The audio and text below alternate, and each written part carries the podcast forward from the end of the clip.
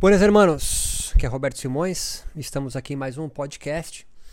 A gente vai discutir hoje sobre é, os meus 10 anos aí de pesquisa, tanto no mestrado, doutorado, como agora terminei o meu pós-doutorado. Vamos discutir algumas coisas no qual eu descobri, pensei, né, elaborei sobre o yoga, o yoga latino-americano e o yoga brasileiro como um todo. Sempre lembrando que eu fujo é, da linha de pesquisa exegética do yoga, ou seja, aquela que interpreta e traduz os textos do yoga, mas descontextualizado as suas implicações sociais, históricas, antropológicas, e também é, me afastando da perspectiva yoga terapêutica, né, biomédica, no qual também não leva em consideração as implicações destas pesquisas, por exemplo, é, na construção é, manutenção né, e aniquilação de alguns valores, alguns símbolos, né, algumas ressignificações que o yoga moderno se fez. E antes de iniciar também é importante deixar claro que quando eu falo yoga moderno, não é um yoga com, com um, um, que descreve yogis de, com iPad, né? É o yoga do contexto moderno. Então, se você fica com aquele discurso, ah, meu yoga é tradicional, meu yoga é tradicional, eu pergunto para você, você vive em 2019? Você vive a partir de 1893 especificamente? Sim. Então você é um yogi moderno, tá certo? Você pode falar em sânscrito fluente, ter memorizado todos os sutras, mas ainda assim você é um yogi moderno porque você vive na modernidade, tá certo? Você não vive num yoga antigo medieval. Você vive aqui então, você não mais está é, tá vivendo nas florestas úmidas da Índia, né? Você pode ter seu guru, mas ele tem ar condicionado, né? Ele pode morar numa caverna, mas você foi de avião para lá. Tudo isso faz você então estar circunscrito na modernidade. E uma outra coisa muito importante, é um dos assuntos que nós vamos discutir aqui, mas eu já adianto para aqueles que começam a pensar em yoga contemporâneo, yoga moderno, fica achando que é algo deturpado pelo Ocidente. Lembre-se, quem levou o yoga para a ciência, quem ressignificou o yoga, foram os yogis modernos a partir de Ramakrishna, o seu discípulo mais conhecido Vivekananda, e a partir dele Yogananda, Shivananda, Kuvalayananda e todos os Anandas aí que você vai conhecer, até o nosso Janderson Oliveira, nosso Prem Baba, vamos pensar assim, o último nessa corda, né, nesse fio que vai alinhavar os yogis indianos até chegar aqui no Brasil na modernidade. Então vamos pensar no seguinte, que os meus primeiros anos, né, os meus primeiros passos na ciência da religião, a área científica no qual eu aí é, estudo, estou vinculado, né, sempre foram tanto quanto incertos, cautelosos, até trôpegos, né, em alguns é, é, momentos, sem saber muito bem por onde eu ia seguir, né, e, como assim não poderia ser diferente, fui tateando né, áreas afins ao meu conhecimento, como a fisiologia, o yoga, a sociedade brasileira e a filosofia do corpo. Né. Deste modo, desde o mestrado, 2011, trilhei um caminho que envolveu os aspectos funcionais do corpo, como as experiências sensoriais e perceptivas das práticas rituais religiosas e seus reflexos no comportamento de seus adeptos.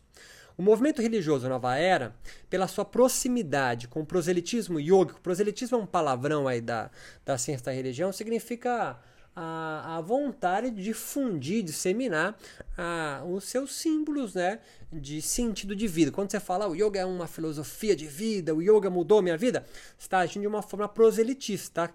Eh, não querendo, mas você está com esse discurso buscando outras pessoas para também vivenciar o mundo do yoga. Isso é absolutamente plausível, porque se o yoga fez bem para você e você é uma pessoa do bem, de virtudes, quer trazer outras pessoas para o bem também. É o mesmo discurso proselitista que os evangélicos também, quando vão bater na sua porta com a Bíblia debaixo do braço. Então ele sempre esteve esse discurso muito bem associado em minhas investigações, né? É, mas a difícil identificação e delimitação do que vem a ser nova era, o movimento New Age, me fez obrigado a adentrar com mais enfoque na sociologia da religião para compreender os atores sociais do yoga e suas construções narrativas narrativas, né? formação de novos mitos, ressignificação de antigas escrituras, o surgimento de novas comunidades e também a subversão e reação frente às transformações inevitáveis do seu núcleo yoga. Então, quando você se sente feliz quando vê o professor Hermógenes, né? subverter o yoga, né? E elevar a Jesus Cristo, ou rebaixar, dependendo da denominação religiosa que você tem, ser um grande yogi, né? Ele está subvertendo, né? Quando você, pelo contrário, né, ouve essas construções e reage, né, de falar, oh, isso está errado, isso não é da, do, da linhagem do yoga, você está sendo então um reacionário, alguém autoritário que percebe um discurso que não bate com o seu e você então se identifica como portador da verdade do yoga e o outro, diferente de você, como alguém errado. É o mesmo discurso da polarização que o Brasil hoje, 2019, vive mergulhado até o pescoço. Né? O Brasil é um país interessante, colônia dos Estados Unidos antes de Portugal, mas faz demorou 60 anos para entender que existem republicanos e democratas. Né? Então o yoga, não pense que está desvinculado da política, da economia, da sociedade brasileira. Óbvio que não. Né? Então o yoga foi sendo apresentado desde a Índia hinduísta até os bairros mais abastados de São Paulo e demais metrópoles brasileiras. Ou seja, eu presenciei transformações inevitáveis no núcleo do yoga e, por consequência, também vi geração e geração de novas experiências e novos hábitos coerentes aos espaços públicos e privados em que o yoga foi sendo apresentado, desde uma Índia hinduísta colonizada pelos britânicos até os bairros mais chiques de São Paulo, porque o yoga não prospera na favela, o yoga prospera é em bairro de rico, nós vamos chegar lá. Mas um fato sempre me gerou muita curiosidade como pesquisador, é porque o yoga não prospera em bairros periféricos e economicamente desprovidos. Claro que você vai gritar do outro lado que conhece um ou outro movimento, um, coletivo que tem, como eu também conheço em São Paulo, no Grajaú, Grajaú, mas cara, se você comparar com o número de escolas, de estúdios, né? que existem nos bairros economicamente mais abastados, próximo, é comparado com movimentos, iniciativas, o nome que você dá, né? A, a, a, o que acontece no yoga em presídios e bairros economicamente não favorecidos é discrepante. E essa é a minha pergunta. Por que, que o yoga não prospera em bairros periféricos? Né? Os resultados do meu pós-doutorado, agora 2019, é a consequência legítima do meu mestrado e do meu doutorado, e identificou os primeiros atores sociais religiosos que compuseram e influenciaram outros tantos novos agentes que iriam formar o campo social religioso do yoga no Brasil. Quando eu falo agentes ou atores sociais, significa você, professor de yoga, você, aluno de yoga, que paga mensalidade regular, vai para retiro, vai para Machu Picchu, fazer Surya Namaskar para Pratyamama, você é um ator né, deste campo social no qual o yoga está circunscrito no Brasil. Né? Esse campo religioso, então, é totalmente desvinculado do hinduísmo, que, por consequência, é, forma, né, erige instituições, métodos, escolas ou organizações religiosas, e eu vou chamar aqui de igrejas yogicas, nativas do yoga, como o Wake and Love, o Swasti Yoga, a Yoga Restaurativa e Yoga Terapia, por exemplo. Assim como esse campo religioso yoga em andamento importava instituições do yoga modernas direto da Índia, como Ashtanga Vinyasa Yoga, Yang Yoga, Kaivalyadama, dentre outras tantas, ele também formou núcleos, escolas, instituições, organizações de yoga nativas do Brasil. Outro fenômeno oferecido em decorrência dessa institucionalização religiosa do yoga no Brasil foi a chegada mais recente, por volta de 2010, de movimentos bem interessantes, como por exemplo do Sikhismo, uma religião da Índia que vem chegando no Brasil e no mundo, mas meu foco é Brasil, como Kundalini Yoga do 3HO Brasil. O 3HO Brasil, que é denominado como Kundalini Yoga, é um movimento religioso Sikh proselitista, olha o nome de novo aí, né? Ele tenta, trans, ele tenta trazer a sua forma de pensar o mundo pelo sikhismo via cavalgando o nome yoga, né? com características do yoga, mas são fundantes da religião Sikh. Assim, identificamos ações dos primeiros personagens yogicos na América Latina, eu vou descrever quais são, entre 1900 a 1960. Estes cinco personagens do yoga formaram as bases da inclusão do yoga e da meditação nas escolas e métodos de ensino voltados para atenção plena e a importância, entre aspas, do relaxamento no aprendizado e diminuição de sintomas psicológicos como ansiedade e depressão. Além disso, a inclusão do yoga e meditação no Sistema Único de Saúde no Brasil como terapia alternativa ou integrativa e complementar à medicina convencional já havia sendo experimentado entre esses primeiros yogis. Outra característica de vinda dessa primeira fase de transplantação do yoga na América Latina entre 1900 e 1960, muito comum hoje em dia, que eles já faziam, é a disseminação em larga escala das escolas de estudos de yoga, meditação, que viriam a ser algumas delas as novas igrejas yogicas, volto a dizer, como Swastika, como Wake and Love, né? exemplos mais nítidos disso. Essa inovação foi contemporânea à mesma estratégia proselitista, né, de expandir a, a, a filosofia do yoga, a cultura do yoga, que os indianos implantaram quase no mesmo período histórico na Índia e outros países, mas aqui na América Latina, pelo contrário, nós dispensamos yogis indianos, pois foi sendo realizada essa implantação do yoga por europeus e um único yogi latino, um chileno, Benjamin Guzman que veio trazer para a América Latina e para o Brasil o Sudadharma Mandalã. Serão, portanto, essas instituições ou igrejas yogicas, como a igreja expectante no Rio de Janeiro, do primeiro yogi no Brasil, chama, é um francês chamado Léo Costé, ou Swami Sevananda, ou Sheva Sevananda, e também um grupo independente de estudos esotéricos que mais tarde incentivará a formação da Escola Internacional de Yoga no Uruguai e demais países sul-americanos, né? Do Suami francês também, Azuri Capilla, ou o nome de batismo César Della Rosa, que podem ser consideradas essas duas escolas, a Igreja Expectante de Shivananda e o Grupo Independente de Estudos Esotéricos de Azuri Capilla, o César Della Rosa, propulsora das inúmeras escolas de yoga que presenciamos hoje no país. Né? O último ponto a salientar dessa primeira parte do nosso podcast, que eu vou estender para alguns outros, ponto a salientar os resultados da pesquisa reside nos caminhos criativos que os yogis descobriram para legitimar um darshana, ou seja, o yoga como um ponto de vista ou perspectiva filosófica da religião hinduísta, em uma sociedade sem nenhum, sem nenhum conhecimento da sua religião base, ou seja, o hinduísmo, e possuindo o cristianismo como sua religião dominante.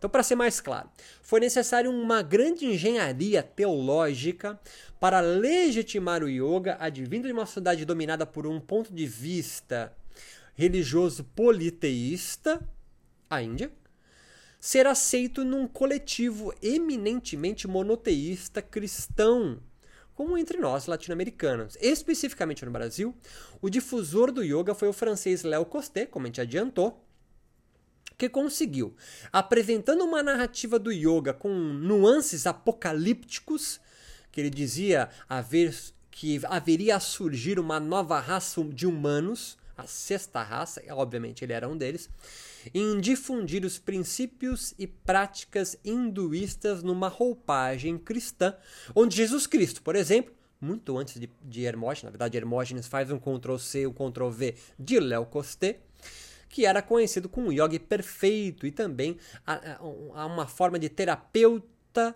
holista, né, por influência dos escritos essênios, segundo o próprio Léo Costé. Então, o yoga no Brasil vem mesmo aos mais desavisados sobre o assunto yoga no país, ocupando cada vez mais espaços é, no, no campo público né, brasileiro, como escolas, hospitais, até nas universidades. Mesmo ainda de forma incipiente, obscura, entretanto, é, por vezes buscando um discurso laico e secular, o yoga conquistou o terreno no campo social religioso e seus atores sociais aumentam em números expressivos no Brasil. Então, assim, o que nós estamos querendo dizer, né? Que é, muito antes, tá certo? De Dona Inês, Maria Helena Bastos, Hermógenes e De Rose, havia yogis que disseminaram a ideia do yoga para que esses conhecessem. Então não é uma revista que foi encontrada num ônibus, tá certo? Essas histórias míticas que a gente conhece, né, que fez difundir o yoga no Brasil, né? Não. Né?